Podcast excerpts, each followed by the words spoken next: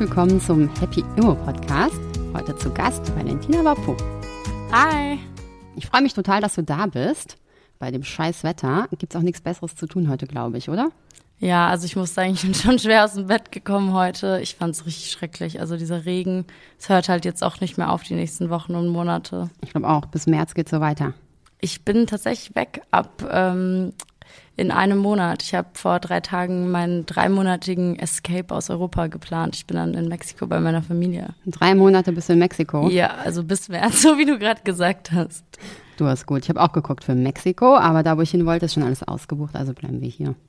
Aber lass mal starten. Worüber sprechen wir heute? Wir sprechen über deinen Lebensweg, über dein Buch, über deine nächsten Projekte, vielleicht auch ein bisschen über Politik über das Thema Rente und äh, über Immobilien. Cool. Let's go. Dann stell dich doch als erstes kurz vor. Ich bin Valentina Vapo und ich bin Autorin, Social Media Creatorin und Journalistin. Und ja, mein Lebensweg ist eigentlich noch nicht so lang. Ich bin erst 20 Jahre alt. Ich studiere Literatur und Politikwissenschaft und so meine Themen sind eben vor allem Politik und Literatur, aber auch andere kreative Themen, sowas wie Passion, Lifestyle manchmal, einfach mein gesamtes Leben, worüber ich schreibe, denke, Videos mache. Ja. Und von diesen drei Themen, was begeistert dich da am meisten? Literatur auf jeden Fall. Also Literatur. das ist so mein Herzthema, Schreiben und sowas. Dann lass uns direkt damit starten. Du hast ein Buch geschrieben, wie heißt das? Generation Z zwischen Insta, Einsamkeit, Selbstverwirklichung und der Hoffnung auf eine bessere Welt. Und wie bist du auf die Idee gekommen, so früh ein Buch zu schreiben? Also ich wollte schon immer Bücher schreiben. Das ist auch auf jeden Fall das erste und nicht das letzte. Es war immer eigentlich mein großer Traum, Autorin zu werden. Und ähm, ich habe dann mit 16 angefangen, im Journalismus zu arbeiten. Also diesen klassischen Weg, irgendwie paar Praktika hier und da. Ähm, und dachte immer, okay, nee, ich muss Journalistin werden, weil das ist das Einzige, wo man realistisch schreiben kann jedem, also. Womit man Geld verdienen kann, meinst du? Genau. Jeder sagt einem so, okay, also Autorin, ja, brotlose Kunst wirst du eh nie schaffen. Und deswegen dachte ich so, ja, okay, vielleicht irgendwann mit 45 kann ich so ein Buch schreiben, wenn ich schon 20 Jahre lang Journalistin bin oder so. Aber es ist dann eigentlich ganz anders gekommen und es waren auch viele glückliche Zufälle, dass ich eben Menschen kennengelernt habe, die eben im Verlagswesen arbeiten und die ich dann eben von meinen Ideen überzeugen konnte und von meinem Schreibstil und so weiter. Und der Fakt, dass ich halt eben eine Social Media Reichweite habe, hat natürlich auch geholfen, dass jetzt eben Verlag halt sagt, okay, cool, ja, das wollen wir jetzt mit dir machen. Was hast du für eine Social Media Reichweite oder was heißt das? Was machst du da?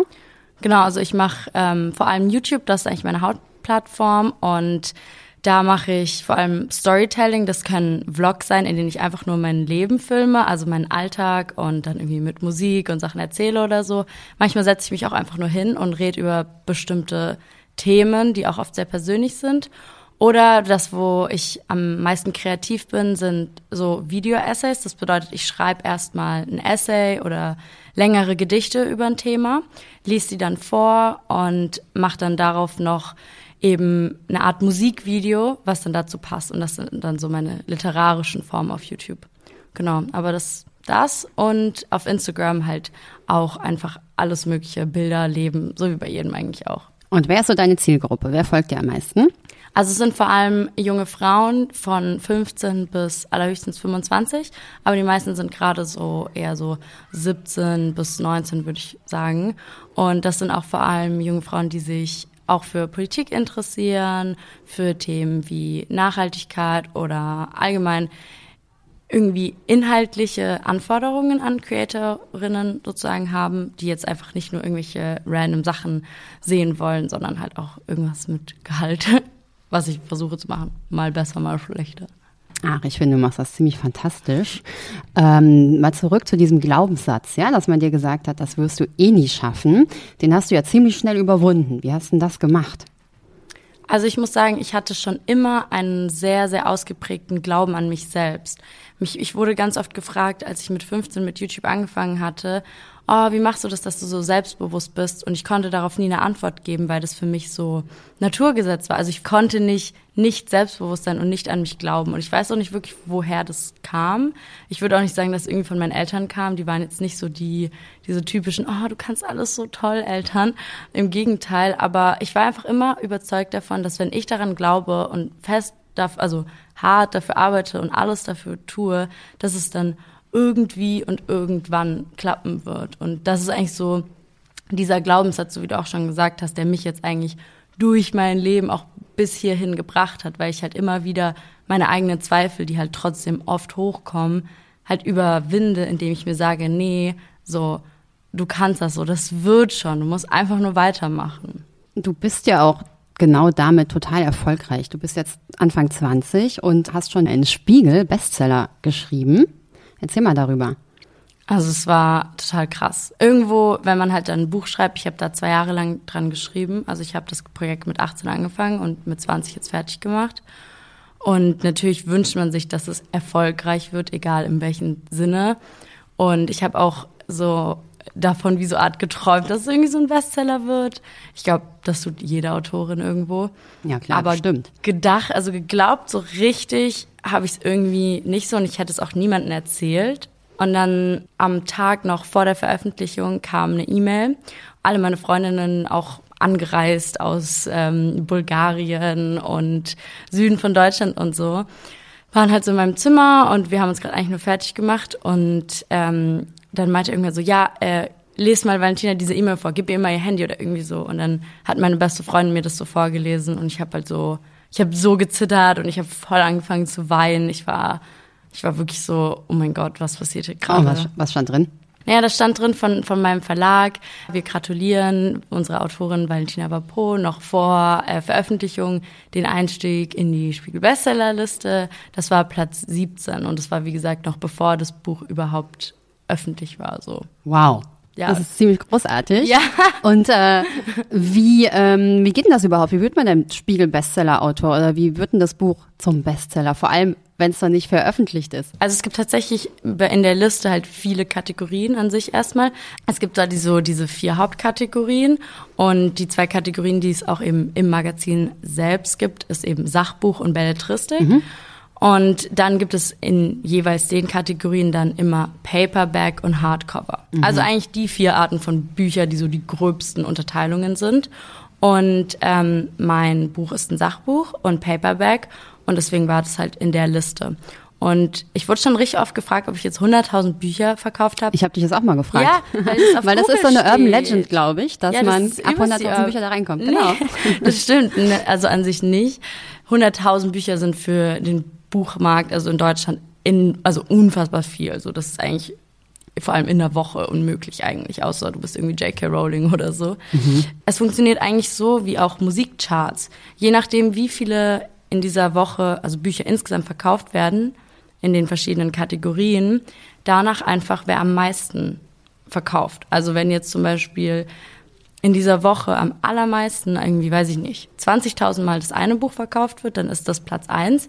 Wenn am meisten, also wenn der zweite Platz dann nur 17.000 Mal verkauft wurde in dieser Woche, dann ist es halt Platz zwei. Und deswegen kann es halt sein, dass du irgendwie um Weihnachten rum, wo alle Leute Bücher kaufen, ist es viel schwieriger in diese Liste zu kommen als, weiß ich nicht, irgendeine beliebige Woche im Juni oder so, wo halt weniger Leute Bücher kaufen. Aber du hast es geschafft. Ja. Dann erzähl doch mal von deinem Buch. Was sind denn die Themen oder was sind denn die Kapitel, die dich da am meisten von bewegen? Oder erzähl erst mal ganz kurz, worum es geht in deinem Buch, für die, die es noch nicht gelesen haben oder die, nicht, die es noch nicht kennen. Genau, es ist eine Essay-Kollektion und da geht es um Generation Z, wie auch schon der Titel sagt. Das ist ja meine Generation. Ich habe, als ich beim Fokus gearbeitet habe, sehr viele Artikel gelesen über Gen Z, weil das ja ein total Riesenthema ist. Alle Firmen wollen wissen, wie wir ticken und was wir kaufen wollen und die Politik will es irgendwie auch wissen. Aber diese ganzen Artikel waren geschrieben von so irgendwie 50 plusjährigen Journalisten, so Klaus und Horst und auf eine, also in einer Sprache und auf eine Art und Weise, wo ich war, das ist nicht meine Generation, was du gerade behauptest. Das sind Studien und der Inhalt ist nicht ganz falsch, aber mich hat das gestört, dass Leute nur über uns schreiben und nicht mit uns sprechen. Mhm. oder dass auch niemand von uns sozusagen die Gelegenheit bekommt, von sich aus etwas über unsere Generation auszusagen. Mhm. Und darum geht es im Endeffekt, wer sind wir, wer bin auch ich. Es ist eine sehr persönliche Analyse unserer Generation und es sind einfach die großen Themen, die uns irgendwie beschäftigen. Das Internet, InfluencerInnen, Sex und Liebe, auch Themen wie Feminismus, Politik, Aktivismus, aber auch so ganz abstrakte Sachen wie Musik, Philosophie, der Sinn des Lebens. So, das sind die Themen. Und ähm, wenn ich mir jetzt da ein paar von rauspicke, ja, was ist mhm. für dich der Sinn des Lebens? Hm. Das ist natürlich so eine Frage, ne? Also ich glaube, das ist auch etwas, was sich so jeden Tag irgendwie anders beantworten lässt. Also für mich ist der Sinn des Lebens eigentlich darin, dass ich in der Gegenwart lebe und in der Gegenwart glücklich bin.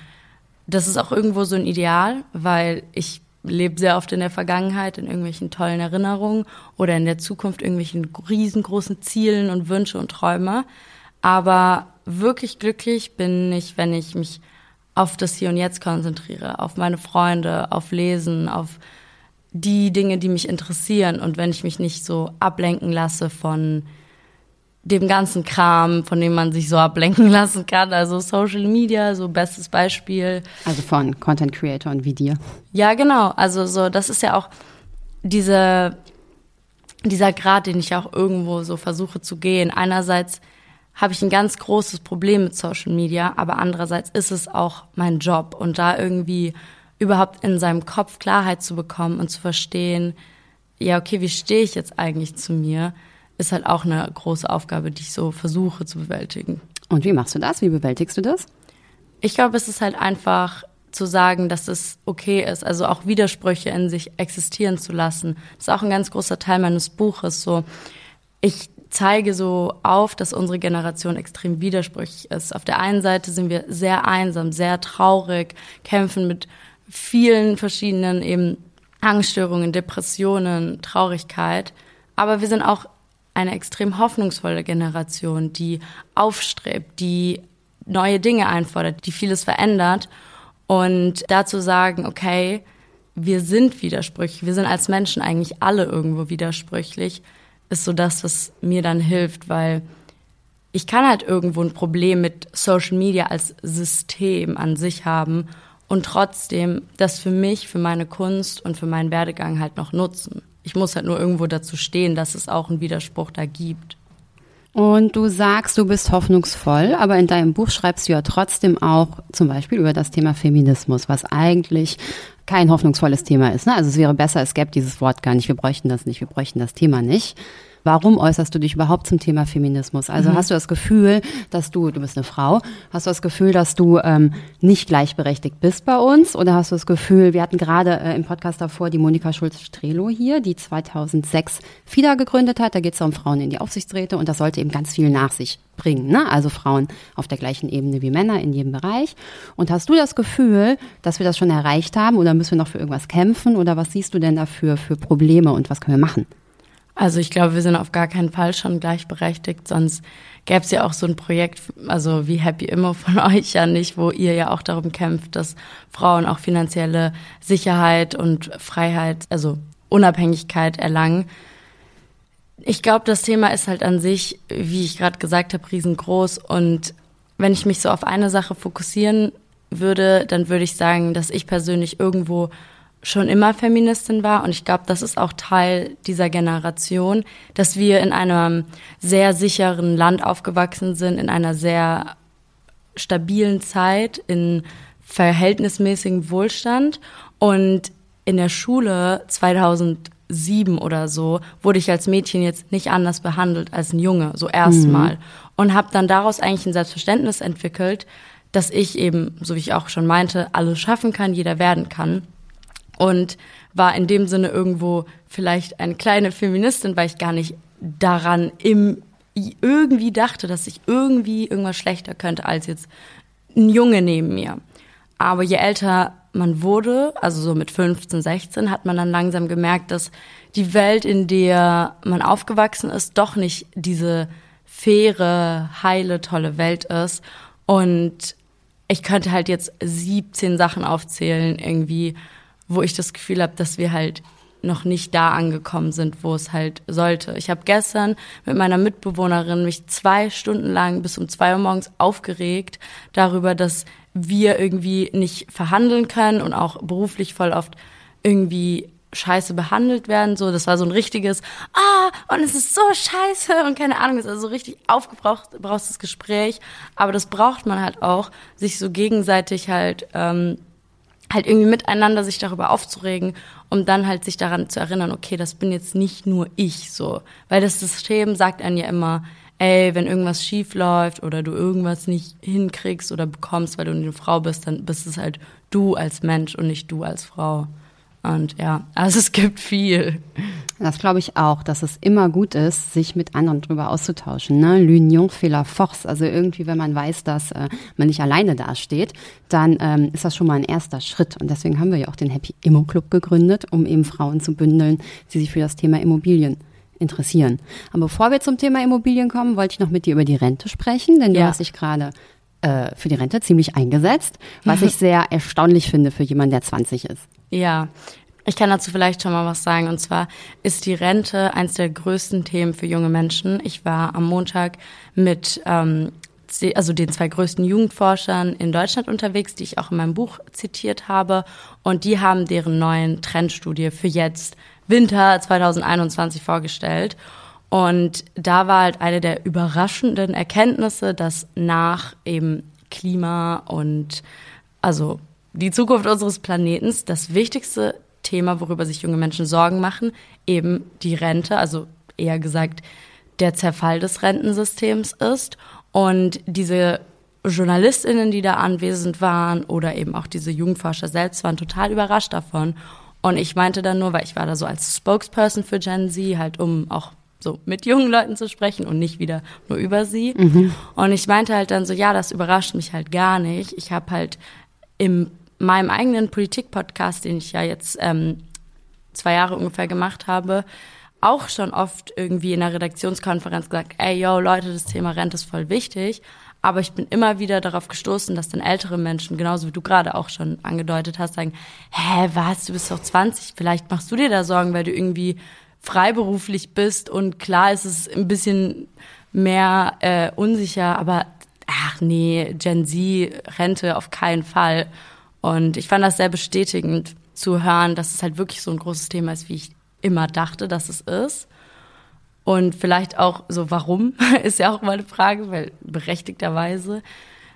Ich glaube, dass wir als Generation mit so viel Unsicherheit konfrontiert sind. Also ist es eben der Klimawandel zum Beispiel oder der Zerfall des Rentensystems. Das sind Sachen, von denen ich manchmal das Gefühl habe, dass ältere Menschen glauben, wir kriegen das irgendwie nicht mit. Also, aber wir sehen das ja in den Nachrichten, wir sehen das auf Social Media. Unsere, also in der Schule wurde mir zehn Jahre lang gesagt, in irgendwelchen Sozialkunde, Gesellschaftspyramiden, die nicht aufgehen, weil wir zu wenig junge Leute und zu viele alte Menschen in Deutschland haben.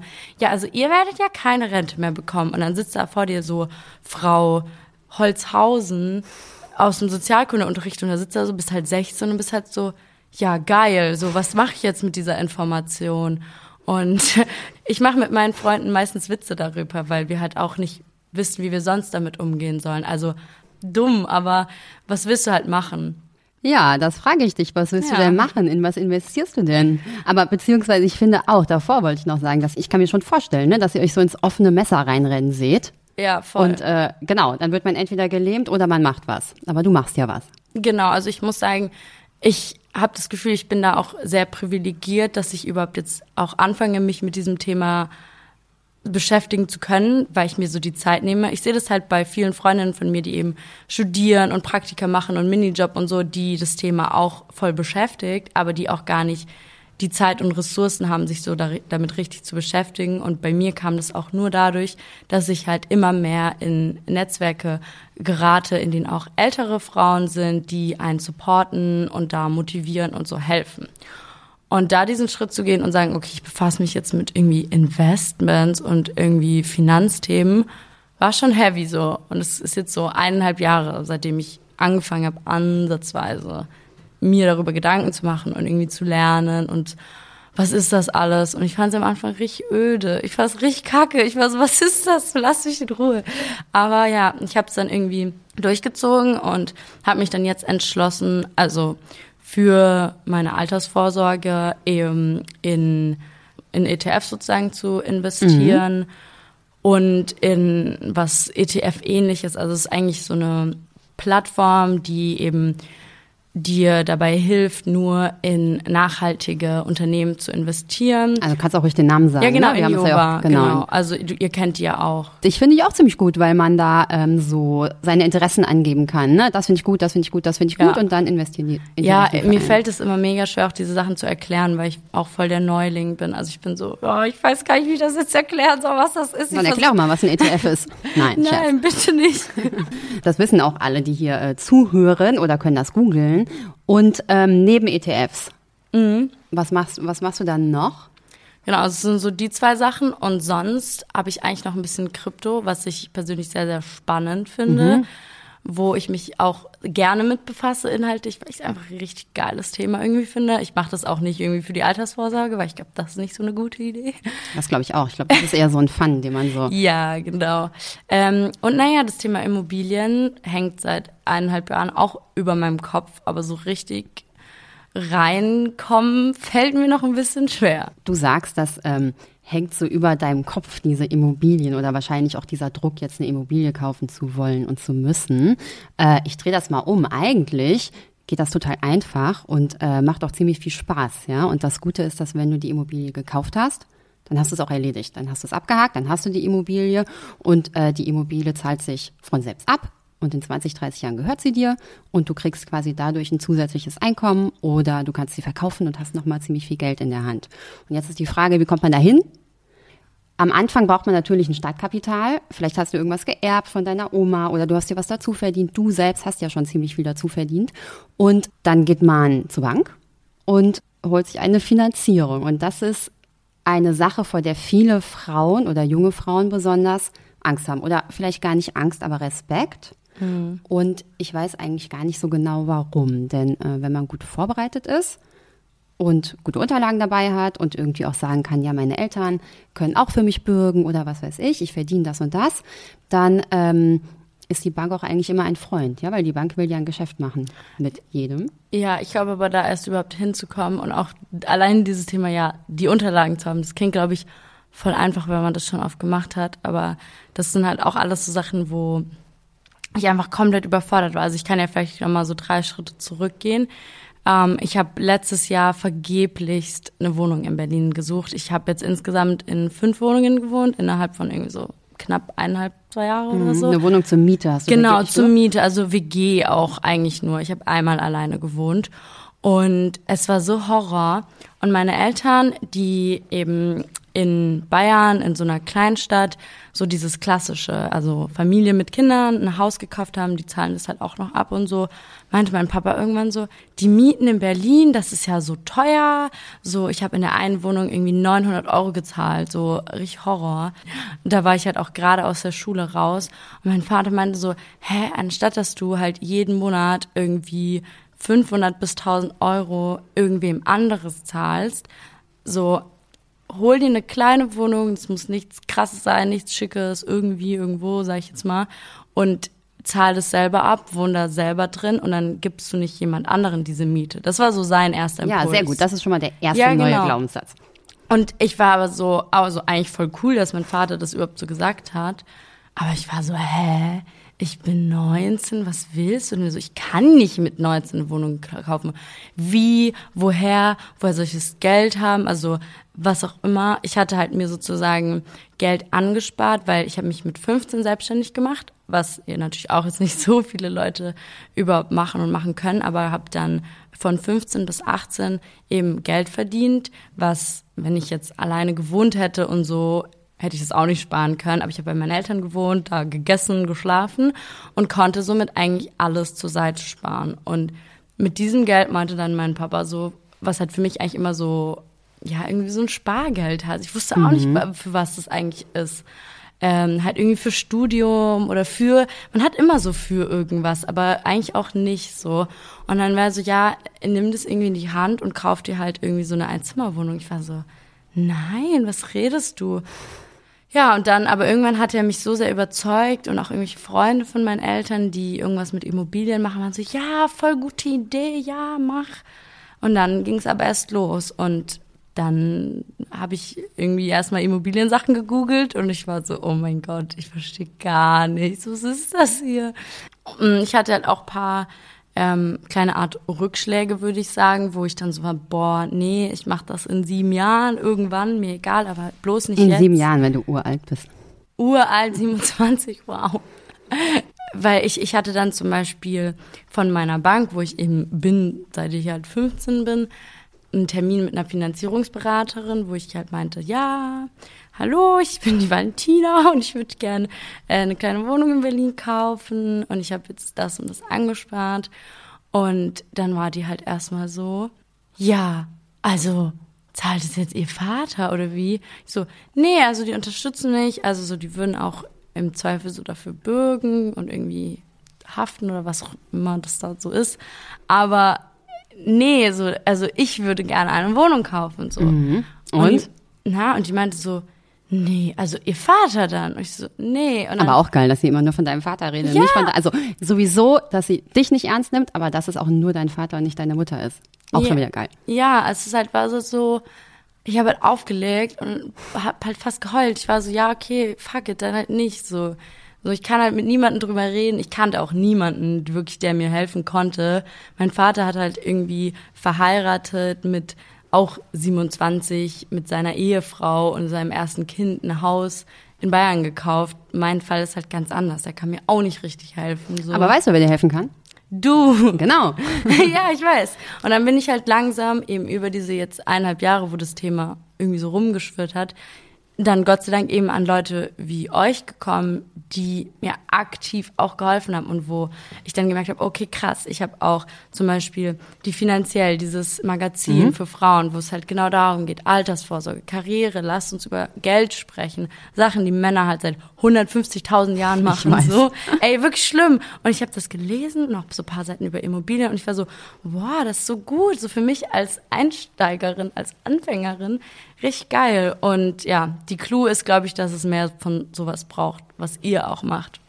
Ich glaube auch, wir müssen viel mehr darüber sprechen und viel mehr darüber, äh, genau, uns darüber austauschen, was wir eben alles machen mit unserem Geld. Und was sind denn deine, wir kommen langsam zum Ende hier vom Podcast, was wären denn deine drei Tipps, die du jetzt unseren Hörerinnen mitgeben willst? Ja, also ganz egal, ob es jetzt zum Thema Immobilien oder zum Thema wie auch immer ist. Deine drei Tipps. Also ich glaube, mein erster Tipp ist, auf sich selbst hören und auf sein Bauchgefühl.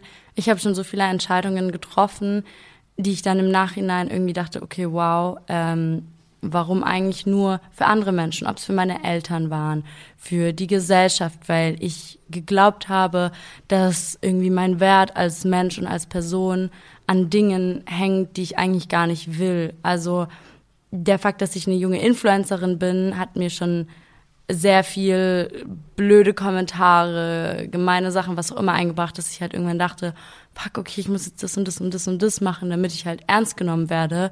Hab die Sachen gemacht, fand sie aber, war unglücklich damit und ernst genommen wurde ich trotzdem nicht so. Also lose, lose. Und lose, lose. ich habe angefangen, auf mein Bauchgefühl mehr zu hören und wirklich Sachen zu machen, hinter denen ich selber stehe.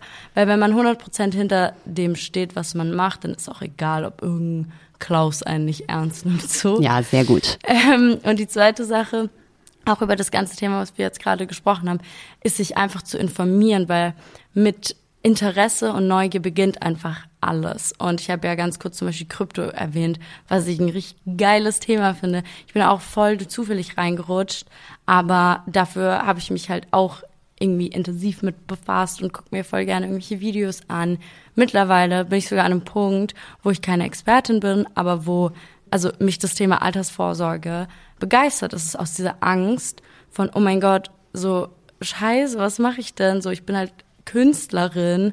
Vielleicht kommt irgendwann wieder ein Auftraggeber, vielleicht auch nicht. Ich weiß nicht, was morgen passiert. Ich bin selbstständig.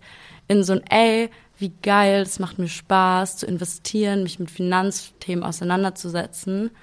Und die dritte Sache nach dem sich informieren und lernen und neugierig sein ist darüber sprechen. Also ich meine, wir machen das hier und ich kann das total toll mit den älteren Frauen, die ich jetzt kennengelernt habe, die mich total unterstützen. Aber auch super wichtig ist, mit Leuten in seinem Alter drüber zu sprechen, weil wir sitzen alle in einem Boot. Und meine Freundin, die studiert, meine andere Freundin, die mit der Ausbildung fertig ist, äh, eine andere Freundin, die von ihren Eltern eher zum Beispiel viel Geld geerbt hat, die andere gar nichts wir alle haben uns so viel irgendwie zu erzählen und wie wir uns unterstützen können.